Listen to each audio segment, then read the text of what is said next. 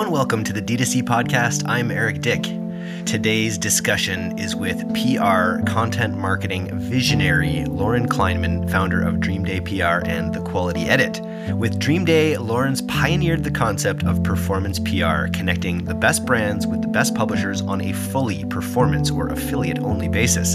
From one content marketer to another, I have to say how impressed I am with what Lauren's put together and the value that she gives in this cast about this super relevant topic. We'll cover the BuzzFeed breakthrough, how using editorial PR in ads can help you convert better, which affiliate tracking technology platforms Lauren prefers to work with, why affiliate marketing works better than pay to play for PR how to sell Condé Nast and Vogue on partnering with you, and how Lauren's content marketing business, The Quality Edit, scaled to 350,000 monthly uniques without paying a penny of her own on ad spend.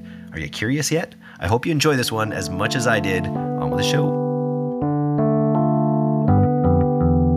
BuzzFeed was one of our first publisher partners on the performance side of things. So we sent a specific editor there the vitamins. She wrote this really authentic review. We saw, okay, everyone that is reading this BuzzFeed story, even organically, a high percentage of them are reading that article and then checking out. So what we saw was that this piece has a very high conversion rate. What we also saw was the lifetime value of the customers that came through the BuzzFeed article was much higher than if they were coming in through just a normal ad or through like another source. So basically, when we did that with BuzzFeed, we saw the success and I became obsessed with it. We just started doing it with every publication that we could find. Hey retailers, ever feel like your shopper experience feels just like everyone else's? Here's an idea put your shopper first with the only personalization platform that is purpose built for retailers. Bluecore combines retail data and predictive intelligence to match online shoppers with the products they will buy next across channels like email, site, paid media, social, and SMS. Automate and scale your personalized content offers and recommendations for each shopper in a one on one individualized experience. Visit Bluecore.com to see why brands like Noble, Express, and Bliss have gone shopper first to drive repeat purchases and increase customer lifetime value. Welcome to the D2C podcast, Lauren. Can you first start by telling me why you created Dream Day to start with? Thank you so much for having me. I'm so excited for this conversation. Um, so, I created Dream Day about three years ago, and I had managed PR agencies my entire career and felt like there was this real um, gap wherein you know you shell out a lot of money ostensibly per month for a PR agency and the primary metric that they're giving you in terms of success is of course, you know, the quality of content, how many hits they get, but also just like UVPM, which is unique views per month, which I felt was such a useless metric um, on being on the other side and kind of managing those agencies and felt like it's only telling half of the story, right? So you get the content, it's maybe a great story, but how is that content actually performing and how is it impacting the bottom line for the company?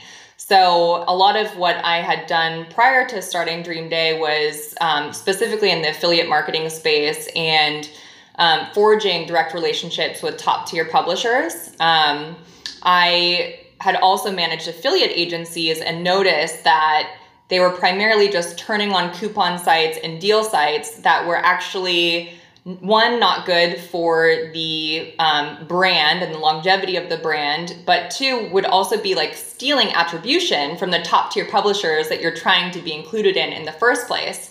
So let's say you know conde nast and vogue write about your brand and you have honey turned on they're getting that final click attribution and kind of credit for the sale. And so maybe conde nast one day is like hey why um, are we directing all this traffic to your site but nothing is converting? But in reality, what I found is that affiliate marketing agencies are looking at kind of short-term wins and you know how can we show that we're growing the program as quickly as possible um, at the sacrifice again of brand and also potentially like pissing off all these top tier publishers and um, inhibiting your ability to get those um, hits in the future. So we're kind of the first PR agency right now that's pioneering this new approach to PR that is kind of this dual pronged approach where we are um, on the affiliate marketing side, um, specifically focusing on top tier content and top tier publishers.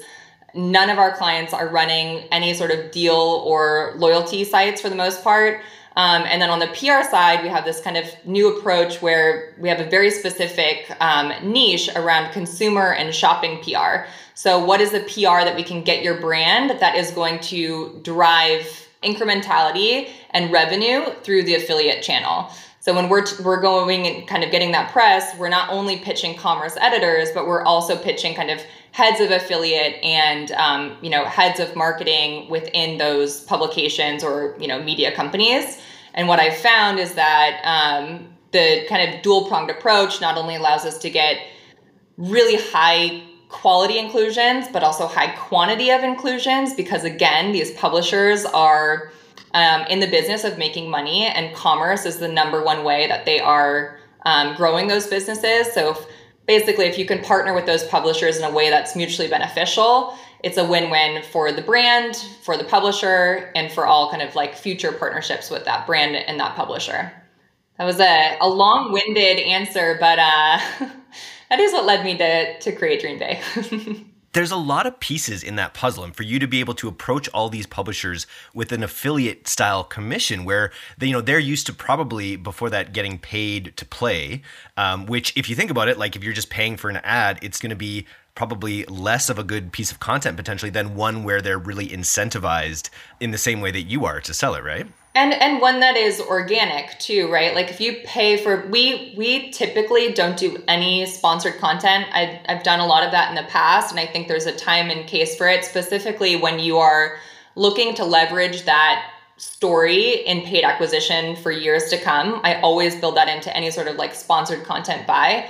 But um, I think for us, yeah, we're, we're thinking about how do we set up those long term partnerships? How do we authentically introduce the brand to these publishers? And like you said, I think it's it's about understanding kind of what the publisher's needs are, what the brand's needs are, how can we mutually incentivize them and introduce them to the brand in a way that is authentic so that instead of like this sponsored content piece that, you know, um, you can tell is sponsored, frankly, it's actually coming from an editor. It's just using affiliate links. I wanted to ask, like, what's the life cycle of a PR hit these days? I think about it from my perspective as a newsletter, you know, owner. We, we put our newsletters out, it hits people's inboxes. We put them on the website, and there's like a trailing amount of traffic that gets there. We're, we're trying to grow the SEO aspect of the site over the next little while. Really excited about that. But ultimately, I'm wondering with PR, are these do they become evergreen content pieces in these larger publications? Yeah, that's such a great um, question. It's really interesting because you can have you know the same story in two different publications and they perform wildly different. You can have um, you know different story in the same publication and they perform wildly di- different. I would say like in terms of like the average life cycle we'll typically like see a spike for a good you know two to four weeks um, and then it tends to die down. That said we really focus on like you said evergreen content and there's kind of two ways that i think about that. One is what I see to perform really well is an I tried it piece or a dedicated review on a specific product launch or brand. I tried it. This is my authentic experience with the brand. When people are Googling that brand, let's say Brightland olive oil review, that press is going to be what is showing up there on the first page of Google most of the time, assuming it's from a credible outlet.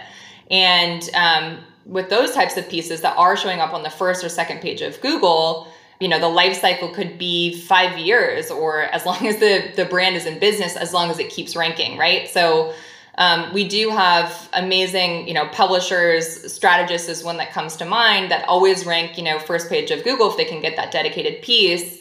And those will drive you know commissions when we have that affiliate link in place for many years and can be you know you can have one publication driving a very large piece of the affiliate kind of uh, mix at large. I imagine for this to work, all the pieces have to be right. You can't bring a brand that is not substandard, but maybe that isn't really cool or really unique or really interesting to these huge publishers. How do you manage which clients qualify for for this kind of PR? Yeah, that's such a good question. I, I feel like we are hyper focused and almost like surgical about who we bring on and obviously we've you know learned um, through the years kind of what are the right brands that are fit and are going to be most attractive to publishers And I would say there's a few things that we think of. One is what I would call just like these editorial darling brands. They're brands that already, before they come and meet with us, they have some good stories under their belt and they're already interesting to editors, right? Because if that's not the case, then publishers are not going to immediately see the revenue opportunity for forging that direct partnership with the brand. We can obviously, you know, make the case as to why that brand is interesting, even if they are niche or new but I would say our sweet spot is a brand that is kind of has already gotten good press under its belt and is looking to kind of scale on the affiliate side and get, you know, press and affiliate to the next level. I would also say like Instagrammable brands are really great. I think also just thinking about what works best for press, you know, a brightly colored pan or a really buzzy candle that, you know, looks good on Instagram if there's good photography that's going to come through in press and excite editors because again thinking like a publisher they're going to see great revenue opportunity and their job is to curate you know really cool products so kind of i would say instagrammable trendy buzzy um, brands but outside of kind of those vanity metrics i would say another thing that we really look for um, you know over 70% of our uh, brands that we work with are female founded um, over 65% are BIPOC founded. And we, you know, I would say really specifically seek out really interesting stories and authentic stories from those founders. There has to be a really interesting, I think, reason as to why they started that company. And I think this gets into kind of the conversation around like blands. Um, I forget who wrote that article a couple years, but something we try to really steer clear of. I think, um, you know, just in my history with ritual, you know, being started, you know, by a mom when she was trying to seek out a better prenatal that didn't exist on the market. I think that story for ritual is what drove kind of the longevity for the company and there are tons of copycats out there, but I am a big believer that if you have a truly authentic story for starting the company and you're serving a real need and gap in the consumer's mind, not only are you going to have more longevity as a company, but it's going to be way more interesting and compelling for us to pitch an editor with you know an authentic story um, than you know uh, a guy that decided to create like a bikini company or a swimwear company for women.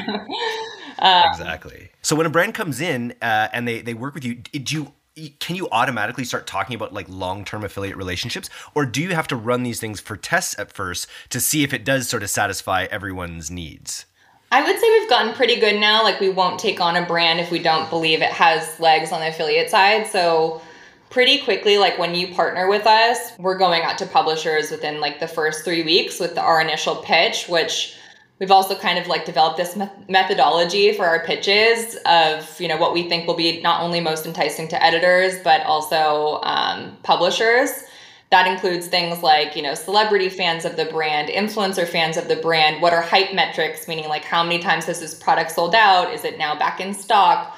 What is going to, again, thinking like a publisher, how do we kind of like serve up the story for them on a silver platter where, you know, there's been many instances where like our subject lines become the headlines and our pitches become like the stories. But again, thinking like a publisher, what is going to help them easily um, drive the most amount of clicks and the most amount of uh, conversions. Can you take us back to your time with Ritual? Ritual was a was a brand that I followed really closely when I was kind of coming into the space, and obviously the whole the BuzzFeed story is something that's been a, a big part of our industry. Can you talk about your experience with Ritual at BuzzFeed? Yeah, absolutely. Um, so BuzzFeed was one of our first kind of content or publisher partners on the performance side of things. Um, worked very closely with their team and had really an amazing experience. This was also like the heyday of Facebook when things weren't so uh, crazy and you know brand it wasn't nearly as competitive. Brands were really able to scale, but um, we were one of the first brands that came in and essentially that partnership looked like we um, set them up on uh, ShareASale through our affiliate program at the time. We seeded kind of their whole team. Uh, again, this is pre-COVID when there were like stock rooms. You could send just millions of vitamins to each publication, which we did. Um, but sent a specific editor there um, the vitamins. She loved them. She wrote this really authentic review that had an affiliate link um, within it. And when we were looking at it, we saw okay, everyone that is reading this BuzzFeed story, even organically, like over you know 15% of them or maybe it was 12 but a high percentage of them are reading that article and then checking out and um, so what we saw was that this piece has a very high conversion rate. But again i was always frustrated by this idea of like you know when press hits it hits and then it dies down.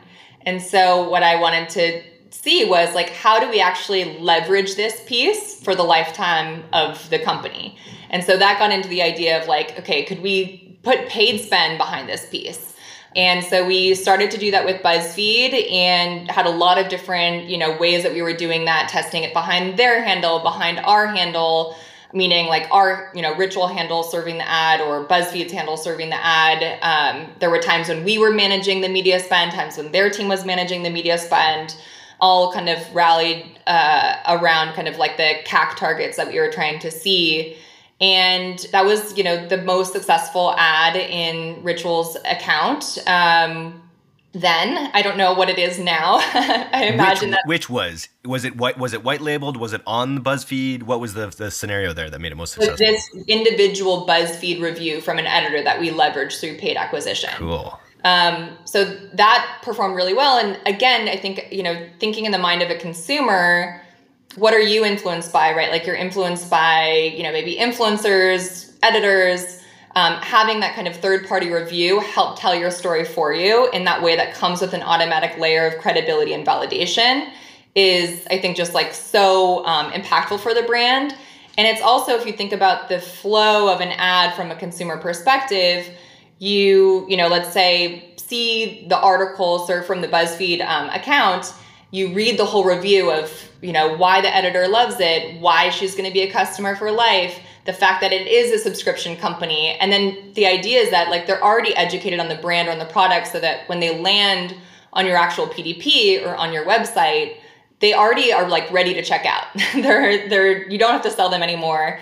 What we also saw which i thought was really interesting was the lifetime value of the customers that came through the buzzfeed article was much uh, higher than if they were coming in through just a normal ad or through like another source. So again, just you know that goes back to this idea that like when you're educating the consumer to think about a brand in a certain way, you know they're going to be subscribers longer, they're going to be believers longer because in their mind they're already primed to kind of understand the value that that product is um, is giving them.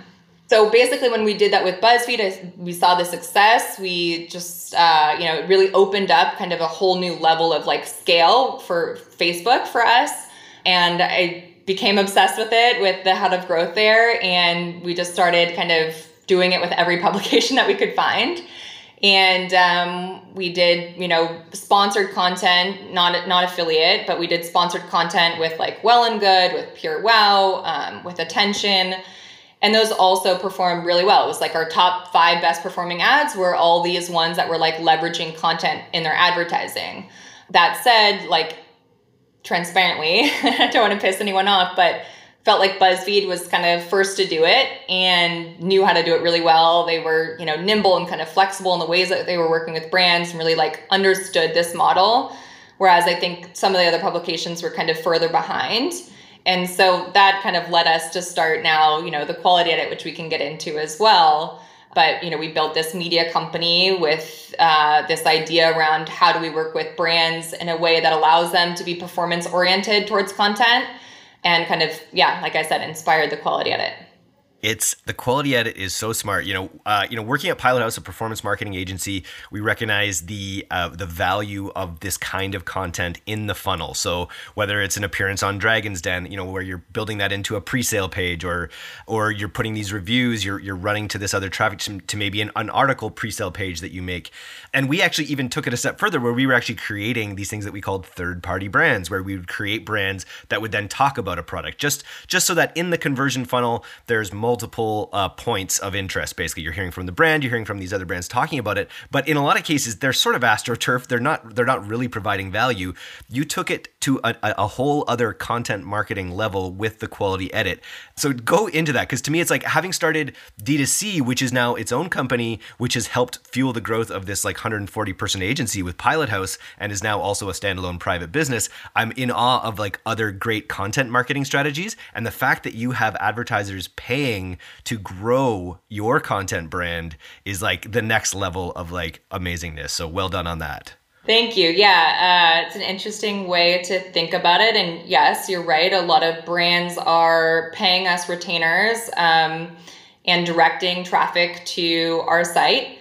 That said, we are also, uh, you know, we manage media spend on behalf of TQA campaigns. We provide conversion optimized third party landing pages. We are a content studio, so we are doing all the ad creative. We open them up to all this influencer whitelisting as well. Um, and then, of course, we're also providing the third party dedicated editorial. So our fees are largely like centered around the deliverables and management fees.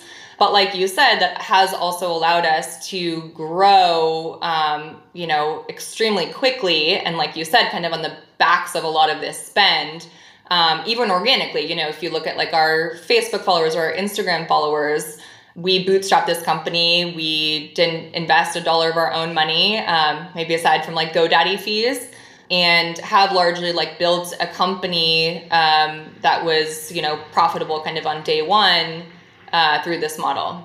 And about how many monthly uniques are you up to now in the quality edit?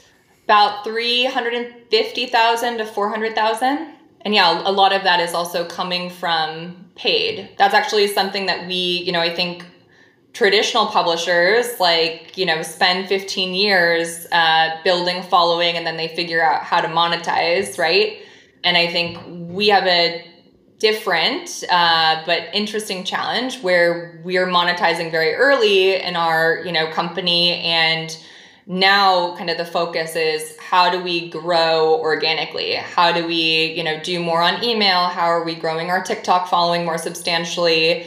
How do we build like a real cult following which i think we've uh, we've started to do but you know definitely want to really focus there and you know that's going to be a big priority of ours in 2022 we all know how tough the past 12 months have been with supply chain and marketing costs rapidly rising. Ecom World is your secret weapon to help your brand get back on track and make this year your best year ever. Ecom World is hosting an online event that will arm you with the strategies you need to grow your D2C brand profitably. Meet experts like Kellen Fitzgerald, head of ecom at Glow Recipe, and Davie Fogarty, CEO of The Oodie, as well as 80 other ecom experts who are paving the way in D2C. Get their step by step strategies to optimize the growth of your ecom brand right now. D2C listeners receive 30% off the ticket price, so head over to ecomworldconference.com slash DTC to get your ticket now.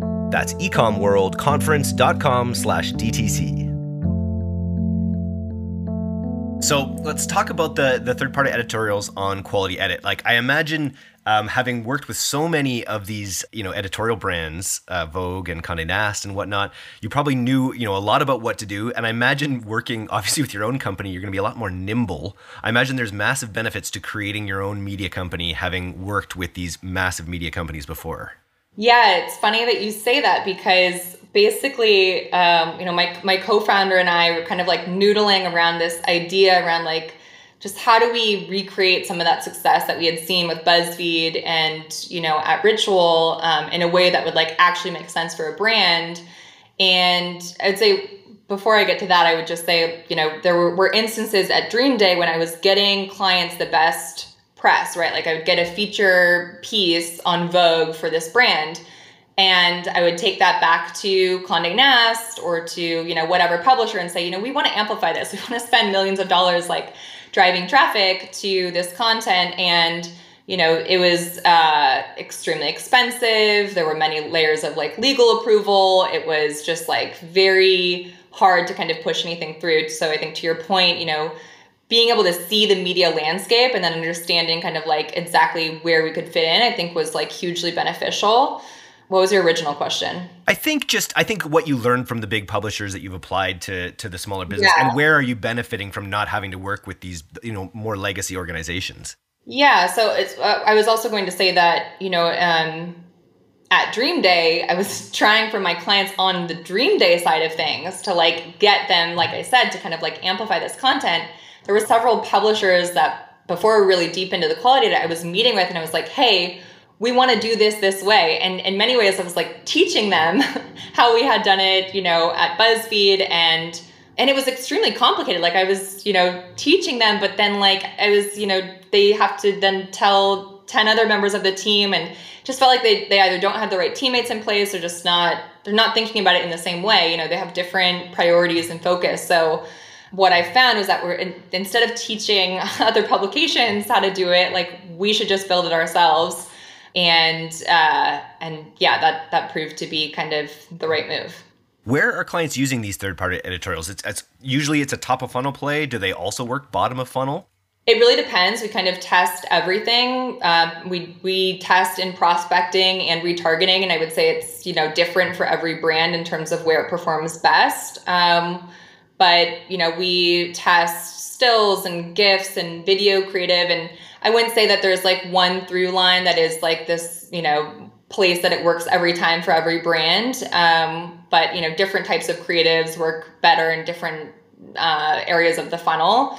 And I would say also just that it's, you know, a bit different for every brand. So you've built up this content, which is probably just highly functional because people are reading it, they're engaging it, they're making purchase decisions based on it, and it's it's like a performance brand that you've built out through ad spend. You mentioned, you know, the next phase of growth for the quality edit to be more based on maybe organic growth or to be to gain virality, to really get out on its own two feet from an organic standpoint and become a like a cultural force potentially even like a Vogue or a Condé Nast. What what can you give us a little bit of a preview for your plans for how you're going to do that? Million dollar question. Um, you know, I think that hiring for sure has been like a you know obvious area that we need to really focus on. We've been a really lean team. Um, we have five people full time on the team. We do have you know 45 i would say like contractors that are editors and you know creatives and part of our creative roster but i would say hiring the right people that can kind of fill these gaps on the or it could be a consultant but on the email marketing side on you know social media on building out kind of tiktok. We're also not opposed to partnerships with other uh, you know media organizations or even publishing companies where we could do um, you know sharing traffic or you know revenue. Uh, i think there's also even other you know like-minded kind of platforms that are really interested in kind of the creative that we're providing and also the quality of our editorial um, and maybe they're focusing on different areas. So i think you know in short i think partnerships are going to be a big part of that. What else? I think also influencers you know we we do have amazing influencers that are kind of on our influencer roster and i think integrating them more into our content is going to be really important. Um, obviously, it's kind of a similar approach where if we have a really big influencer that's writing a piece for us and they share it on their you know social media, then we're um, you know getting the attention and the awareness within their entire audience. And so you can imagine how that kind of at scale could work. One other area that I've been thinking about is, or that we've been thinking about, is um, also just we're working with you know hundreds of the best like direct to consumer brands. So how do we leverage their audiences right? How can they send an email that shares like the quality edit content or how can they post about us on their instagram or tiktok and you know we receive those uh, those followers from their shares so a lot of a lot of different kind of partnership uh, avenues. But if you have any other great ideas, hit me up. oh, I will. I'll, I'll, I'll stay in touch for sure. Are you uh, have you rolled out a TikTok ad integration? I was just trying to think about it because it's it's video ads, so it's you may still drive to PR pieces on the TikTok side of things, but you need an influencer to kind of make the video. Do you have anything cooking on the quality edit uh, on TikTok? We do. We are already advertising for our partners on TikTok and Snapchat and Google and seeing a lot of really great traction. I think of all of those, TikTok is probably the most uh, compelling right now. Um, you know, I would say right now, probably 90% is still on Facebook and Instagram. But for our partners, we are definitely like rolling out additional channels and um, seeing a lot of really promising results already. One of the, the trends that I'm interested in, and I haven't heard as much about it lately, but uh, is is headless commerce. I remember we had Repeat on the podcast one time. He was showing me all these headless checkouts that, that you're able to do through Repeat, and I was just curious: is if you've ever thought of integrating like the more of the shopping process on the quality edit? Do, do, do you see that in the future at all? Definitely. I think we, you know, we want to be the publication that is testing and trying a lot of these kind of uh, newer content strategies. And I think most importantly is simplifying the shopping and uh, experience for like the modern consumer. We have been talking to uh, companies like Canal and Bonsai that are both kind of doing their take on on that, um, and do think it's really compelling. I think we haven't you know prioritized it yet, but we are integrated with Bonsai. There are uh, you know several articles and products that you can shop that are one click checkout on the Quality Edit site. It hasn't been our priority, I would say, because in working with top tier publishers and ones that are you know either fully integrated into kind of that or into one click checkout or um, ones that are you know doing a, a real push towards it I would say that you know their takes are kind of like it's uh, it's a bit like lukewarm, and I think that the consensus is kind of that it's still a weird and new experience for the consumer to be buying a D2C product on a publication's site. I don't even know if I've done it once yet before, even though I know that, you know, the strategists are well and good, like they have these sectors of their site that you can just shop and check out. I can't say that I've purchased a product yet. And I think there's still a lot of questions in the consumer's mind that they're just not um, aware of kind of exactly how it works. Like, how will they do a return? Or what if they have a customer service question? Or, you know, again, that kind of layer of like education that happens when you land totally. on a brand site or on a PDP, you're kind of missing that whole brand experience. I think like if you shop Fly by Jing, you know, uh, chili sauce, like directly on a publisher's site like and you miss their entire like kick-ass website i feel like that's it's kind of a, still a miss so I, I feel like there's still almost like a an experience gap that is happening um, it makes me think of live shopping. It makes me think I'm just googling like China's live shopping, and you know it's a 170 billion dollar industry in uh, in 2020, and like almost totally nascent here. But I, I'm wondering yeah. if there's a play for you guys as that evolves. I know there's so many companies I feel like trying to, you know, solve for that that I've seen and yeah, I don't know. I don't know if it's um, culturally just like different, you know, trends and like ways that we shop. I mean, obviously, like the you know old version of that is like QVC, and that you know seemed to work well. Or you look at like what FabFitFun is doing on their Facebook channel, which I think is you know uh, really interesting. They do like these live shows where they're selling products um, directly. And, you know, I think it's really interesting, but a, it, it is also interesting to me that there had, even though there's so many players in this like live shopping space, there hasn't been one that has emerged that like, you know, everyone is aware of or is using. Um, but I do, you know, I do believe in like the ability for influencers to, you know, sell products on site. I just saw last week a, a company that is uh, you know widget that allows them to live sell on any direct to consumer site and the influencer is like scheduled to come on at a certain time. And that's kind of when the brand direct directs or tries to direct all the traffic to come on at the same time. And you know they are showing that that lifts um, conversion rate and you know whatever click through rate like when checking out. But um, i don't know. I don't know if it's quite there yet. Yeah uh, watch this space. I don't know anyone who's ever watched a live. You know, it is such a cultural specific thing right now. I, I really don't know of many people uh, kind of playing with it over here, but yeah, it's a, it's a, good space to watch. Yeah, definitely. Um, so you, are working with so first of all I, am excited for you to give me some intros. Uh, i would love to get fly by jing on the podcast. You're probably working you're working with so many uh, like cool d2c darlings. You mentioned a really great tip right off the top about you know evergreen content being focused on these individualized sort of product experiences that are sort of more evergreen. Did you have any other examples or tips uh, about pr generally that, that some of these brands that you're working with are just nailing?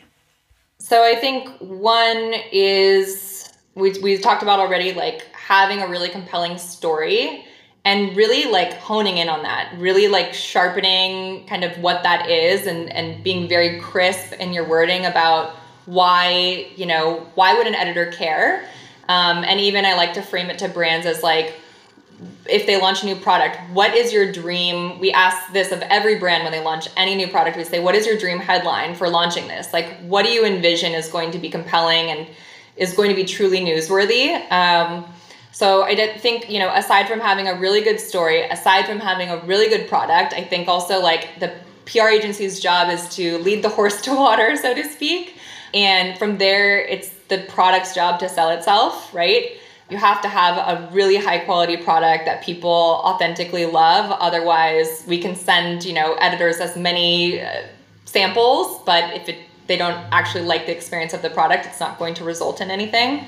So yeah, an authentic story, great product. Um, I've mentioned kind of like some of the pitching tips around having big celebrities or big influencers be involved really helps. Um, sold out stats or like hype data that you can include in pitches i think is really helpful hype metrics like this is the first time this has been mentioned on the podcast and i love it uh, like uh, you know the number of times you've sold out are there any other uh, like key hype metrics i should know about sold out um, back in stock you know, we we asked Fly by Jing's team. We said uh, after their dumpling launch, how many dumplings have actually been sold? If you were to add up every single dumpling, how many dumplings have been sold? And they came up with a number of 1 million. So it was like a million in two months. And that's really interesting. That's a headline, you know? And so we went back out to press and said a million dumplings sold in two months. And obviously, like they, you know, started running that on ads too, which I imagine was effective but that's kind of how I would think about the hype data. I think going back to celebrities, you know, we have a, a client that was Meghan Markle's first direct to consumer investment, and she seeded the product to Oprah and seeded the product to Kim Kardashian, who both posted about it organically on their Instagram. Oprah gave them like a dedicated Instagram post, and um, every headline is like, This Oprah loved, Kim Kardashian loved, you know, Meghan Markle backed brand. And again, kind of like validating this idea of like, okay, you know, editors want to write about things that their audience are going to be interested in, celebrities, influencers, like they really move the needle. Other tips, obviously, in every pitch, we include, you know, the affiliate marketing uh, link, whether that's, you know, on share sale or Impact or whatever kind of network that they're using. We also offer preferred commission rates for top tier publishers. So you have what is called like your baseline rate, which might be, let's say, 10% that you're offering anyone who sees your share sale program. And then you offer publishers a, an increased commission rate of, let's say, 15 or 20%. Um, that just further incentivizes them to want to forge that direct partnership with you and you know be receiving more uh, revenue on every click or you know purchase that they drive one other or two other things um, and this is i think really obvious but having newness around the brand, having new products to launch is really helpful from a press perspective. Um, if you have one product for years, it's just really hard to continue to get that press and like momentum. So I would say all of our clients are really, you know, sophisticated kind of in their marketing and thinking about marketing calendar from, you know, a year uh, point of view and scheduling out kind of really exciting new product launches. Um, and if they don't have a new product launch, maybe it's a new collaboration with another, you know, really exciting like-minded brand or some sort of special partnership that they're doing with a celebrity or yeah, a- anything else. But again, just thinking from the lens of a publisher, like what is going to be compelling to them and how do you align almost reverse engineer your marketing work to align with that are there any other brands out there that I guess they're all your clients, so they're all your favorite, but are there any other that are just really killing it that you'd call out? Um, can I call out my clients? I mean, we've we've had Brightland as a client uh, for about two years now, or ever since we really started Dream Day. Um, they're incredible and just like continue to kind of crush it on you know new product launches. Every time they launch something new, it's kind of a hit. Um, Girlfriend Collective is another client that we just brought on, and I would say they're doing an amazing job in kind of like sustainability and um, inclusivity. Um, a brand that is not a client of ours that I admire uh, from a marketing perspective is Vacation, the sunscreen brand. Um, I don't know if you've seen them, but I feel like every touch point to that brand is so fun and funky and authentic to kind of who they are. And um, you know, I think not only did they create an amazing uh, product and kind of on-site experience, but you can tell that just every touch point of that brand is just so authentic and differentiated and uh, and unique. Um, Talk about a space ripe for disruption too. Yeah, there's you know there's there's other competitors out there, but I think that because their marketing was so um, unique and their kind of whole approach to it was so unique. They really, I think, made a big splash and continue to do really fun and funky things on the marketing side. Wow, yeah, I'm on their website right now. Really cool looking brand. Check it out, vacation.inc. Yeah, I um, if you um if you also go into like their products, I think they like auction off I'm gonna botch this, but they auction off like uh, water bicycles and let's see, do I see that somewhere? Go to the oh yes, go to the bottom. They have a tiki boat charter. They have a vacation aqua cycle. Um, looks like those are sold out, unfortunately, but I just feel like they really, really uh, walk the walk when it comes to the weirdness of their brand. I love it. Well, you mentioned, you know, and I think you're you're okay saying this. Dream Day right now, you're sort of full up in terms of the client roster. Um, but if Vacation's listening, you know, or if any of the other like really cool brands out there that that might be interested, um, they could probably get in touch, eh?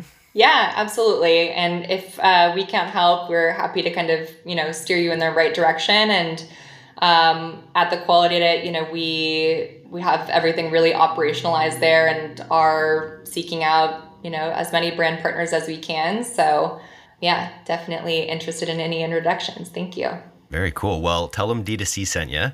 Let's definitely stay in touch here because you know content moguls got to band together in these tough times and I'm super psyched for what you're doing and uh, really excited to watch it grow, especially as you kind of kick in some of these organic. Um, it's, it's similar to uh, our position as well. We're putting out all this content that people really like, they really vibe with, um, but it's just kind of going onto our website right now. You can you can get it all there, but it's not it's not curated uh, super well yet, and we haven't when we haven't really put into into you know all of this nascent this content that we're putting there isn't fully optimized for SEO. So we're you know looking at the amount of traffic we could be getting you know, you could easily be getting 400 uniques through organic traffic as well, right? Yes, absolutely. And actually, that's a great point in terms of organic growth. We do invest in SEO. Um, we have a great agency that we work with there, and um, that's huge. You know, we're ranking higher than a lot of these top tier publications for SEO currently with the quality edit. And I attribute that to a lot of things. I think like the, you know, quality of the content, the length of the content, the firsthand review, you know, there's a lot of the photography even, there's a lot of kind of factors that play into that. But yeah, absolutely like SEO is such a huge uh, priority for us. I don't want to get I don't nerd out too much right at the end here. It's something we didn't hit on a little bit. I'm curious, how do you view attribution for PR? Like how you talk about performance PR and you're obviously tracking clicks through the sales. Can you talk a little bit about what the this sort of like high level attribution model looks like for performance PR? Yeah, absolutely. So, um, you know, assuming we do have like a trackable affiliate link within that content, which we do 90% of the time. And if it's not in, we ask the publisher to include it so that we can track it. But we are tracking, I think, first and foremost, as you mentioned, um, the amount of clicks that is coming to that content. Some of our clients are not only D2C. So in those instances, we have to know that, you know, it's very possible that you, for example, read an article about JuneShine, but then go to purchase it in a Whole Foods or, you know, Sprouts or what have you. Um, but, you know, we are primarily looking at uh, clicks, conversion rate from each of those publications, and then we can measure, you know, revenue and not only, you know, the commissions that are paid out to the publishers, but how much are each of those sales for each you know click that is coming through. And with that what we like to do is we can look in you know increments of let's say on a quarterly basis or let's say we're we're going into holiday what are the top five publishers that have performed best for you you know this year? Um, and how do we further incentivize those publishers um, you know going into the holiday for example? So we can do things like um, commission bonuses you know performance bonuses. Even in evergreen fashion, you can say to publishers, you know, if you hit, you know, X amount of revenue, we're going to boost your commission rate or we're going to bonus you by X amount. Um, so it allows us to actually be, you know, a lot more kind of data driven in terms of, let's say a brand is launching a new product, who are the top five editors or five publications that we really want to focus on based on how those publications have performed for the, you know, brand in the past. All right. So people want to get in touch, uh, where do you recommend they go? Yeah, my email is lauren at dreamday.la or lauren at thequalityedit.com, depending on uh, which you're interested in. And um, I know, as you mentioned, if you uh, mention the podcast, we'll hook you up with some sort of special uh, discount.